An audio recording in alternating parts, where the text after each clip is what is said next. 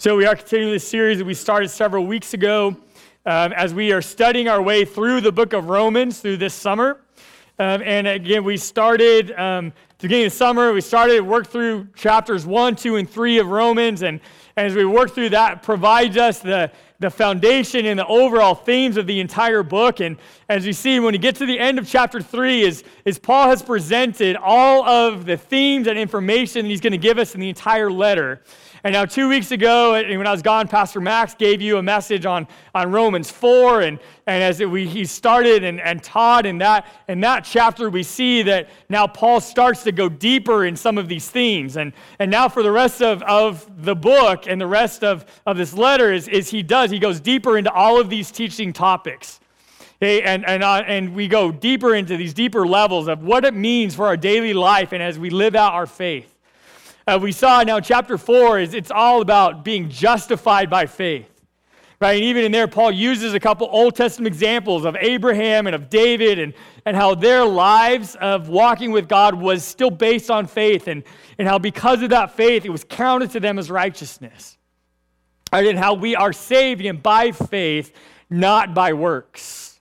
Right? That we cannot earn our salvation but yet we receive it through the work of jesus christ in our faith in Him. And, and now we see in this next section as we go into Romans chapter 5, and that's going to be our text for this morning, is we're going to read from Romans chapter 5. We're going to start with these first five verses. Uh, so, Romans 5, verses 1 through 5. If you have your Bible with you today, I invite you to open with me to Romans chapter 5. If you don't have your own Bible or don't have it with you today, there are Bibles provided for you. You're welcome to use in the seats, and you can grab one of those. And notice on the outline is the page numbers of where you can find this passage in those Bibles. Um, but as we open up to Romans 5, we're going to start at verse 1. And before I read the text, I just want to say look at the first word in Romans 5, verse 1, where it says, therefore. Hey, now, when you see that word in Scripture, you know, anywhere in, in literature at all, but especially in Scripture, is when you see that word, you need to mentally take note. Because this word is a transition. Okay, when we see this word, we need to pay attention because this, this shows us that the author is transitioning into a new phase of teaching or a new topic. However, he's telling us that in order to understand what he's about to teach us, by saying, therefore, he's building on top of what he has just taught. And so when we see that word, we need to know and go back. And, and again, Pastor Max took you through chapter 4. And, and again, he, Paul's telling us, he's like, you're not going to understand what I'm about to tell you if you don't understand what I just told you. Okay, so when you see that word, if you're ever just going into a passage and you see that word, therefore, make sure that you go back into the verses preceding. Right? I say, okay, do I understand the concept that was presented before this teaching so that I can fully understand what he's about to teach me? Okay, so we see this transition of therefore, and then we go in, and like I said, as he's moving into a new teaching or a new topic, he's building on top of what he just taught us in chapter 4.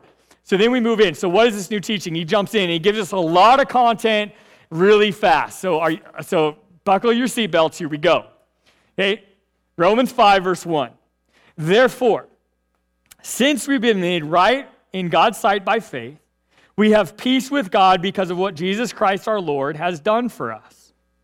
Because of our faith, Christ has brought us into this place of undeserved privilege where we now stand and we confidently and joyfully look forward to sharing God's glory. We can rejoice too when we run into problems and trials, for we know that they help us develop endurance. And endurance develops strength of character, and character strengthens our confident hope of salvation. And this hope will not lead to disappointment, for we know how dearly God loves us because he has given us the Holy Spirit to fill our hearts with his love. Okay, now we, we, I'll pause there because, again, he gives us a lot to digest in these verses. Okay, as we get into here, um, Paul now goes super practical in regard to our faith. Right? He's established in chapter 4 that we are declared righteous because of our faith. Right? That we can only by believing in God we are saved. And um, again, he's shown how we are made righteous through our faith, and, and now he's about to show us how that faith should impact our daily life. And he's saying, he's established, he's continuing to this theme of like, okay, we're saved by faith, not by works. But now that faith should change you and affect you every single day of your life from salvation moving forward.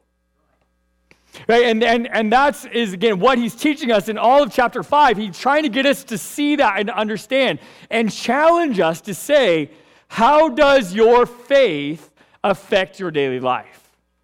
And therefore, that is the rhetorical question I want to present us with today as we continue to study these verses right, is keep this and continually ask this of yourself. As a follower of Jesus, does this describe my daily life? Because our faith is supposed to affect our daily life every day. Right? We're not supposed to come to church and to hear about faith and then leave it at the door when we get in our car and drive away. Right? It's supposed to go with us in every moment of every day. Right? And, and Paul here, Paul gets super practical and says, Does your faith affect every moment of your daily life?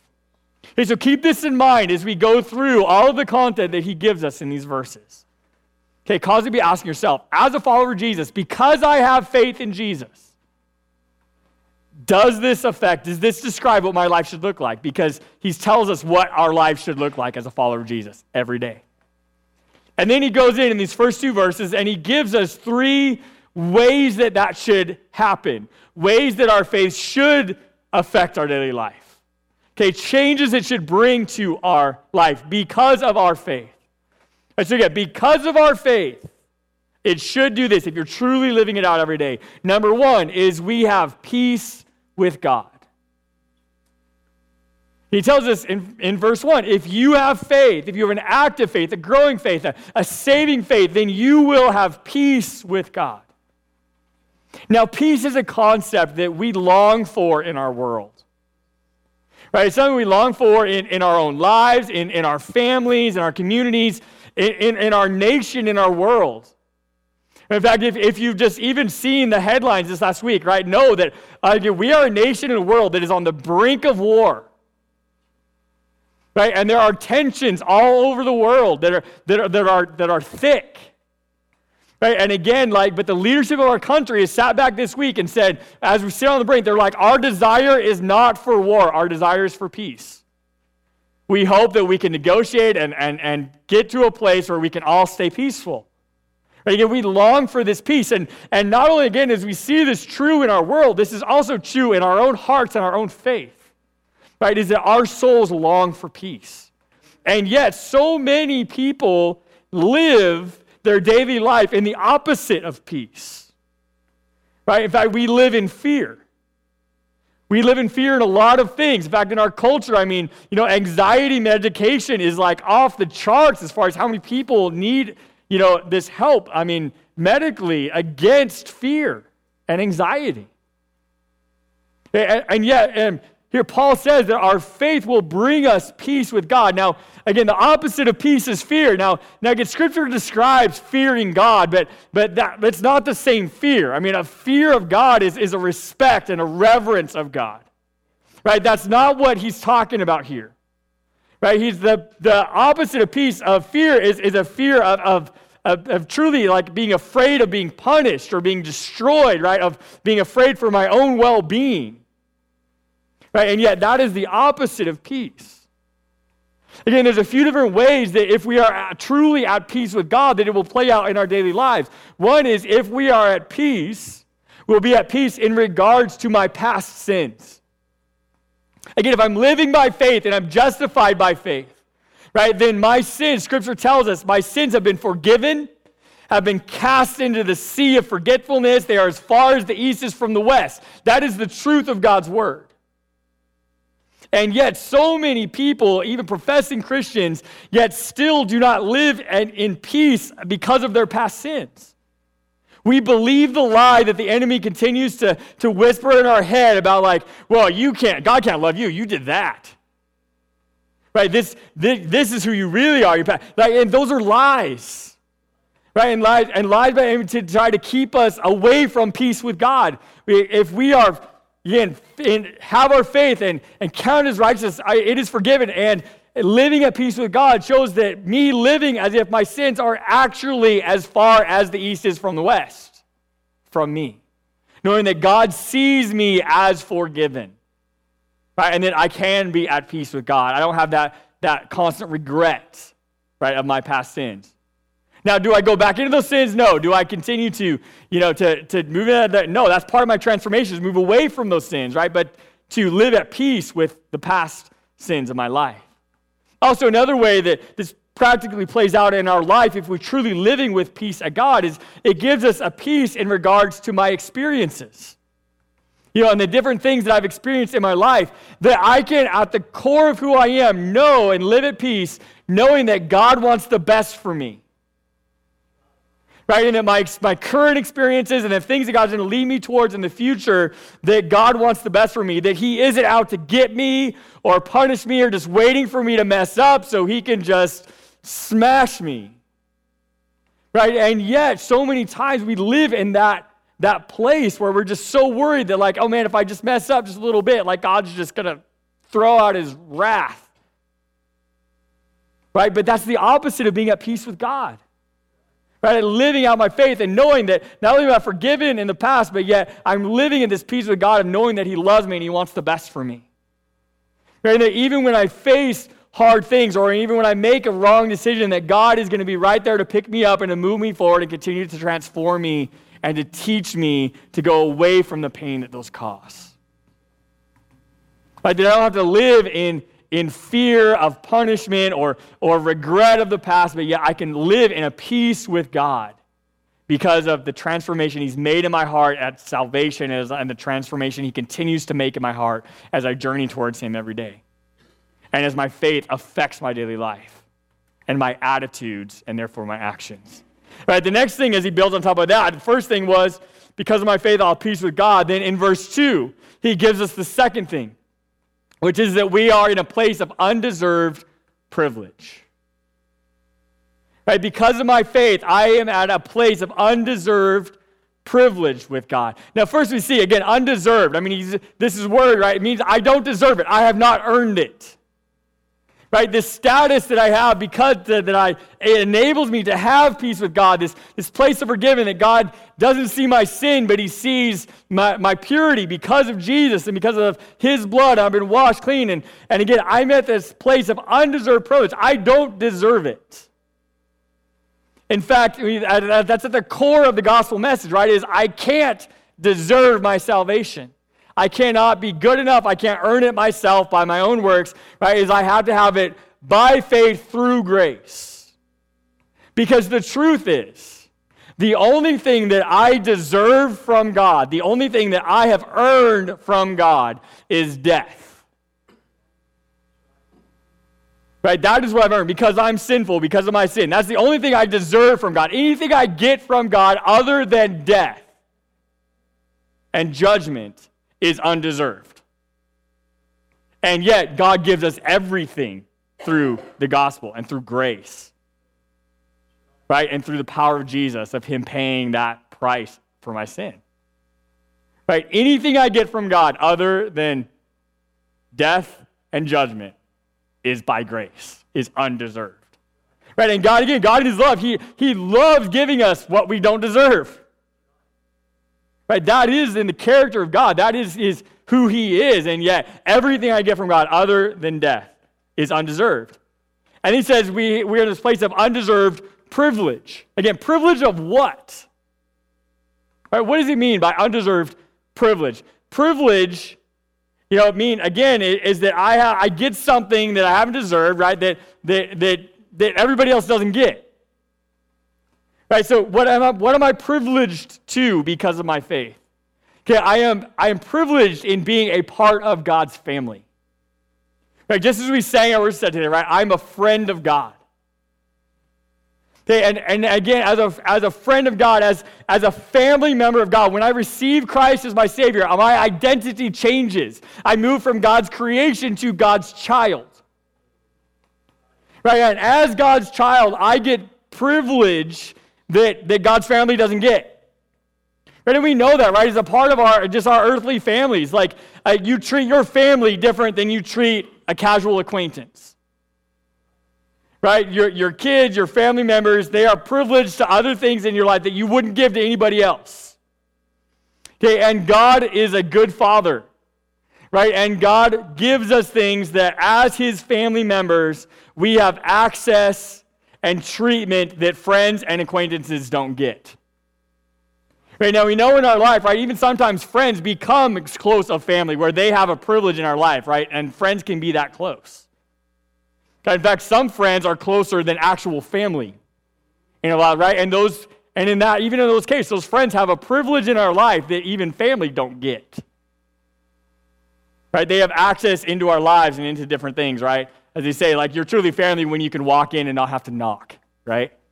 Now, there's some of my family that that's not true of right? But we have privilege, right, that we don't deserve. Undeserved privilege because, because we are a family, a part of God's family. Right? Again, what is that? You think about for a moment. Think about the privilege we have as followers of Jesus, as saved people, of the fact that I can talk to the creator of the world anytime I want to. Right? I have direct access through prayer to my Heavenly Father, the creator of the world. Anytime I want to talk to him, I can talk to him. That's privilege. I think about the fact, right, that I, as a follower of Jesus, I am never alone. No matter what I face, no matter what victory I'm celebrating, no matter what's going on, I am never alone because I have the Holy Spirit living in my heart. His presence is, is in my heart. He, I'm never alone. That's privilege. Right? Just as Jesus teaches, a follower of Jesus, right? And, and the, the, the Holy Spirit indwell in me is Jesus tells us, He's like, if you have faith and you ask and you pray, like you can move mountains. Right? That I have access to God's power anytime I need it. That's privilege. And it's all undeserved. I didn't earn any of it. But yet, as a follower of Jesus, I have that undeserved privilege. And just those a few examples should just draw you to your knees in praise. Right? And if my faith is, is working every day of my life, not only do I have peace with God, but I am in a place of undeserved privilege.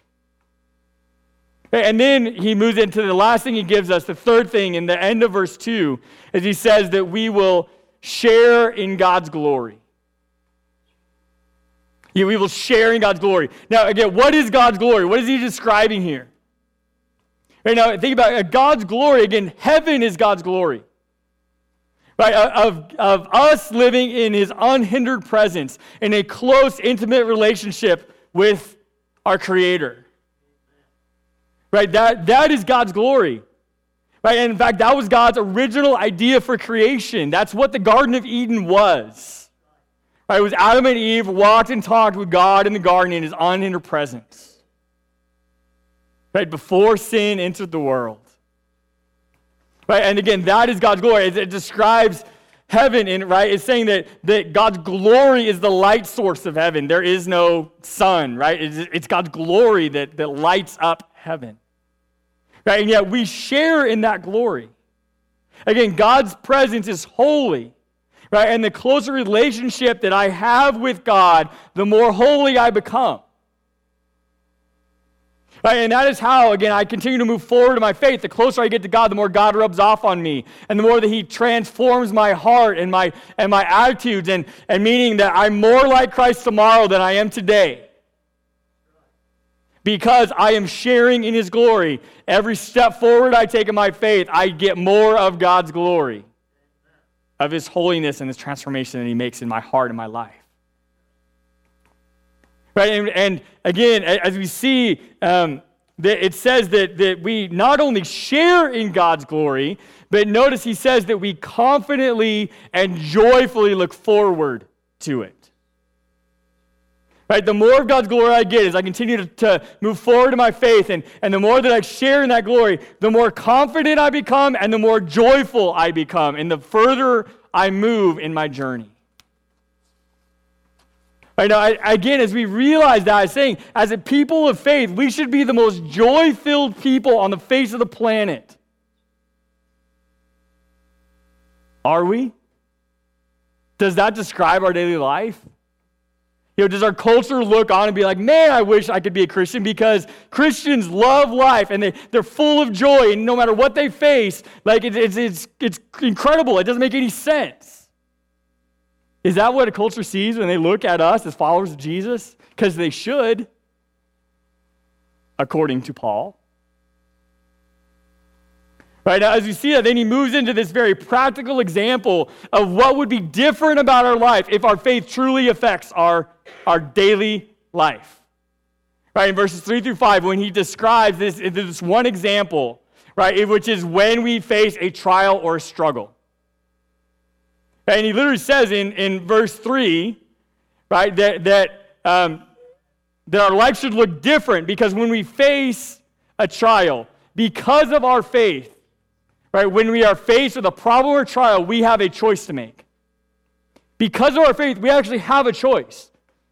Again, he's very clear that even as a follower of Jesus, you're still going to face problems and trials. Again, we don't get a pass on life just because we're following Jesus, right? This world is still sinful and fallen, and there's evil battles, and there's all kinds of struggles we are going to face, right? But because of our faith, when we face this problem or trial, we have a choice to make. Now, again, this implies that if you don't have faith, there is no choice, right? And we see that play out in our life every day, right? When we, we see people that face a struggle or, or a problem in their life, if they do not have God in their life, if they do not have faith, there is no choice because they just go straight to anger, frustration, bitterness, being pushed down, and, and dropped out. Right? And that, that's, that's their only choice. That's the only option for them without faith. And yet, if I have faith, I now have a choice. Right? I can choose between going down that natural road of anger and frustration and bitterness, or as Paul presents, the other choice is I can choose to rejoice. Now, I know what you're thinking because I'm thinking the same thing. Really? Why on earth would I rejoice at a struggle, at a problem? Right? But yet he's telling us because of your faith, you have this choice. And then in the following verses, he describes what it looks like, what your daily life will look like if you choose to rejoice instead of go down the road of anger and bitterness. Okay, if you choose to rejoice, then he, he presents this, this new concept. Right? And he goes into it. First, he says, if you choose to rejoice, then you will develop endurance. You will develop endurance. Again, this is a conscious choice we have to make. I'm going to choose to rejoice in the midst of a struggle, right? Because of my faith, I'll make that choice. And then as I walk through that, I will develop endurance. Again, now endurance is happens when I know that something will bring me long-term gain. Okay, if I know something will bring me long-term gain, then it motivates me to continue through the struggle. Okay, now when we think about this, this let, us take this into our physical world. Right? We think about working out. Okay, now working out is something that nobody really enjoys. Okay, working out is, is a struggle. Right? It's a struggle that we put ourselves into. Now, again, if you if you do it as part of your regular routine, like you can get to where you you, you know, it, it's something that you do and you're not completely miserable. Okay, but but when you start working out, you're you are completely miserable. It is a struggle. Right now, we also know that if, if I don't continue to work out, it's not going to actually bring me any gain. Right? And I don't know about you, but I've done this many times, right? Is I get all motivated, I get excited, I start a new workout routine, and I do it just long enough to get sore. Right? And, and then you get, and all I ever gain from that workout is just being sore. Right? Because I don't develop endurance. Right? The only way that's ever going to actually help me to get any kind of long term gain is to develop endurance, to continue to keep going. Right? The same is true if I, if I choose to eat right, to eat a, a healthy, nice, balanced diet, right? Again, that is not something that anybody naturally chooses, right? Give me more cake. That's what we normally choose right? But, but eating well, again, there is a long term gain if I choose to eat well. But again, if I eat well one day, it's not going to help me. I'm just going to be hungry. Right? Again, we need endurance in order for these things to actually help us. For them to be long term gain. I can't go show up, you know, work out one day and be like, yeah, I'm done. No, you're not done. You have to keep going. Again, endurance, and that's exactly what endurance is. Endurance is the ability to keep going. Because if I don't keep going, then it will not help me. Right? When I end up in a, in a struggle or in a problem, again, it will give me endurance and it gives me reasons to keep going. Again, it's true in these physical examples and it's true in the spiritual realm. Again, spiritual disciplines will truly transform your life only if they are coupled with endurance. Again, if I commit to daily Bible reading and I read it one day, it's not going to make a huge difference in my life. Right? But if I develop endurance and I do it day after day after day, it will transform you. Right? Is you need endurance. Again, if, it, if without it, it will not lead you to the next thing that Paul describes in this. If you find endurance, then it will lead to strength of character. Right now, again, your character, right, is again your character getting stronger, right, improving, again, being more like God, more holy. Right, as my character continues to develop. Right now, again, what is my character? My character is what you are and what you do when no one is looking. Right, we can all fake it for a while when we know somebody's watching us right? But our character is doing the right thing, even when no one's watching, and even if you end up doing the right thing alone. Right? Even if everybody else is going down a different way, your character is doing the right thing when nobody's watching and when even if you're alone. Right? And, and Paul tells us if we develop this endurance in this trial with our faith, then it will develop our character. And the more it develops our character, the more it will lead to a confident hope Again, a confident hope. Now, again, hope is a very powerful thing. But before we get that, he's not describing just hope, he's, he's describing a confident hope. Now, there's a very fine line between confidence and arrogance.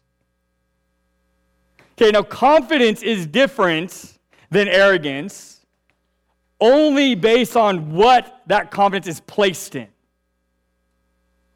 or that arrogance is placed in. Okay, uh, again, it, all, it ultimately comes down to where it's placed. Okay, think about it in the sports context. In sports, if I'm confident in, in a sports context, I can be confident in knowing that I have, I have practiced well and I have, I have honed the skills of that sport. I can be confident in knowing that I've been coached well and I have good people around me. I can be confident in my team and that we are ready to compete. Right? And I have again, confidence going into that sports competition. That's confidence. And it's in, in my practice, in my coaching, in my team, and all those things around me that have gotten me to that point. Arrogance in sports is completely centered on myself. Right? That's the difference between confidence and arrogance. Right? Is where it is placed. Again, in regards to our faith, our confidence is placed in God, not in myself. Right? We go back to that, the whole undeserved thing. Right? My confidence, hope, is placed in God, not in myself. And then we get to hope. Again, what does hope look like? Again, I, as I think of this, I, I was thinking, and this just continue to pop into my head from this very famous psalm, Psalms 23. Okay, and I believe this is a really good biblical definition of what hope is.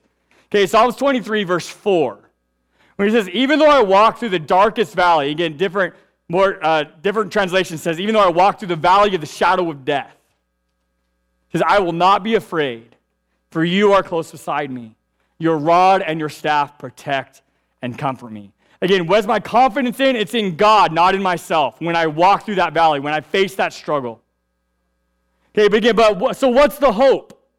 Okay, underline the phrase walk through. Because that's the hope. Because it says, again, I, will I face trials and struggles? Yes, I will. But I'm not going to stay there. I'm going to walk through that struggle. I'm going to walk through that valley. I'm going to come out the other side. Right? The loss of hope is when I feel like I'm going to live in that valley for the rest of my life. Right? That I'm not passing through. I'm going to set up camp in that valley. And that's when I lose hope. Right? That I'm going to stay there. Walking through the valley gives me hope. And again, where's that confidence come in that hope? It comes in knowing that God is with me and that God is protecting me and that God is comforting me. Again, that I'm not going through that valley alone. That's where the confidence comes from, and the hope is that I'm coming out the other side. Right? And as we realize that, and as we continue to move that through, right, then it says if we can do that, then it leads us, that confident hope leads us to God's love. Again, God's love can be fully experienced because of my faith. And again, refer back to the results of an act of faith. And as we realize that, again, this very practical example that Paul gives us, right, of how does my faith apply to my daily life when I face a struggle? I saw this, this saying the other day, and I think, I think it's, it's very fitting. Right? Don't tell God how big your storm is, tell the storm how big your God is. Will I face trials as a follower of Jesus? Yes, I will. But I have a choice to make because of my faith when I face those trials. Right? And the choice is what am I going to focus on? Am I going to focus on the struggle or am I going to focus on my God? Again, we see this, this entire you know, process that is moving through from endurance to strength of character to confident hope to God's love. And just pause for a moment and think about this concept that facing a trial or struggle or a problem actually shows me how much God loves me. Right now, that is completely the opposite of what the world tells us when we face a problem or a struggle. Right? But when we face it, it shows me how much God's loved me. That is, if we have a strong faith that is affecting our daily life, it will show me how much God loves me when I face that. Now, again, tragedy has the potential to either pull you closer to God, like we see Paul describing here, or to push you away from God. And I've seen both happen right? In, in, in people as they go through different things, whether it's the death of a loved one, a cancer battle, an ugly family falling out, whatever the tragedy is. I see some people come out the other side with a stronger faith than ever before. Right? And I've also seen people that blame God and turn their back on him and it seems like that there's nothing in between. It's one or the other. And again, but what, what makes the difference? What determines the outcome? The difference is it comes down to this choice to what do I focus on? Do I turn to, to and put my confidence, my hope in God as He walks me through the valley, or do I not? Do you focus on the tragedy or do you focus on the God that you know? On how angry you are or on how much God loves you? Right? And that's the difference. And then in the next following verses, right, in verses 6 through 11, then Paul defines for us what God's love looks like. Right? He gives us through this, all these struggles. He says, then we end up with how much God loves us. And then in verses 6 through 11, he shows us what God's love looks like. Okay, Romans 5, starting at verse 6. And he says, When we are utterly helpless, Christ came at just the right time and he died for us sinners.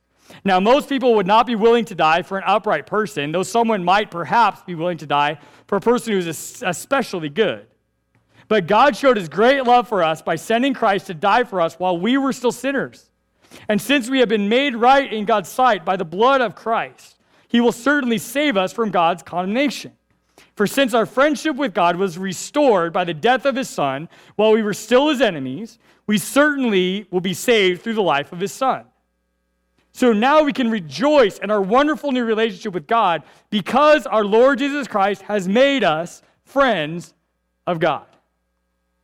Again, what does love look like?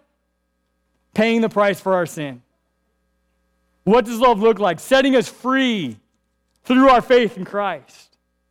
That's what love looks like. That's what God's love looks like.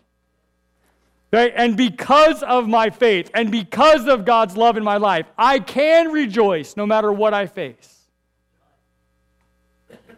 Because of my faith, because of God's love, I can rejoice. I have that choice now because of my faith and because of God's love.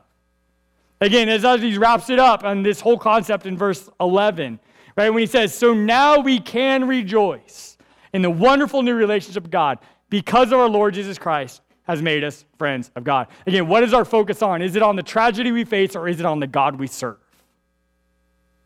Right, he's saying the only way we could ever rejoice is because of the God who loves us. There's no other way. Right, and that it will daily affect us daily as we walk with him. And then in this last section of chapter 5, okay, verses 12 through 20, okay, as Paul addresses this very common question, which is one of the natural questions that comes from this concept. As really, as a follower of Jesus, I still have to face trials. Right? That, that kind of stinks. I, I mean, I agree with you. I'd rather not have to face a trial as a follower of Jesus. Right? So it leads us to then this very common question, which is why do bad things happen to good people? Right? And then Paul answers this question now as he's building this concept, and he answers it then in these verses. Now, again, I don't have time to read you all these verses, okay, but he, he summarizes the answer in verse 18. Okay, where he says, Yes, Adam's one sin brings condemnation for everyone, but Christ's one act of righteousness brings a right relationship with God and new life for everyone. Again, this is a two part answer to this question. Okay, why do bad things happen to good people? Part number one, because Adam's sin brings condemnation for everyone. We live in a fallen, sinful, evil world. Okay, why do bad things happen to good people? Because we're in the world. And because Adam's sin brought evil into this world. Right? And because of Adam's sin, we are all sinners. We inherit that sinful nature. Right? But the second part of the answer, again, the, thankfully, it doesn't end there. That's not the end of the answer. The second part of the answer, right, is that Christ brings new life for everyone. Do bad things happen to good people? Yes, they do. But that's not the end. The end is Christ saved us, set us free, redeems us, makes changes our identity, makes us a part of his family, and then we end up with our faith that gives us all of these results that he presented to us in the first two verses. Do bad things still happen to good people? Yes, they do. But the good news is that I can have peace with God right? That I'm in undeserved privilege. That I, that, again, I'll, I'll my faith guide you through my daily life. And my focus is not on the struggle, it's on the God that I serve. As we wrap up today, and as, as we, we can tell that this, this natural challenge we have then of saying, Will I choose to rejoice no matter what I face? Right? Does my faith affect my daily life? Do I, does my faith go with me into everything that I face, no matter what? Again, as I've told you before, Paul does not present any new information in this letter. Okay, in fact, Jesus told us this exact thing, okay, which is my final thought today, and that is comes from John 16 33, the words of Jesus, when he says, I have told you all this so that you may have peace in me. Because here on earth you will have many trials and sorrows, but take heart, because I have overcome the world. Amen. Will, will bad things happen to good people? Yes. On this earth, they will. In heaven, they won't. On this earth, yes, they will, but, but we have a choice of how we face those trials. Again, our focus is, again, just as Jesus tells us, focus on Him, not on the struggle. Right? That our faith will bring us through. It gives us a confident hope. Right? And knowing that I will come out the other side better and further along my faith than I was before. And that the world will notice. Lord God, we praise you today because you have overcome whatever we face. And God, we praise you, God, that we don't have to face this life alone. God, that we can choose to rejoice because of our faith in you, because you're with us, because your rod and your staff protect us, because you are walking us through the valley. And God, I pray, Lord, that no matter what we face, Lord, whether it's a huge struggle or whether just the just the, the monotony of daily life, God, that we would turn to you and, and find freedom through our faith and a confident hope, God, through who you are and what you're doing in our life. God, as we go this week, I pray, God, that we would put our, our confidence in you. God, that we would be more like you tomorrow than we are today as we continue to journey forward in our faith. And God, as we do that, that, that this world, again, would see who you are through us. And God, that we would take that opportunity to share your light in this dark, hurting world. Lord, as we go this week, I pray that you would guide our steps, guide our minds, and transform our hearts as we serve you with everything we have every day of our life, as we live out our faith. Guide us as we go this week. In Jesus' name we pray. Amen.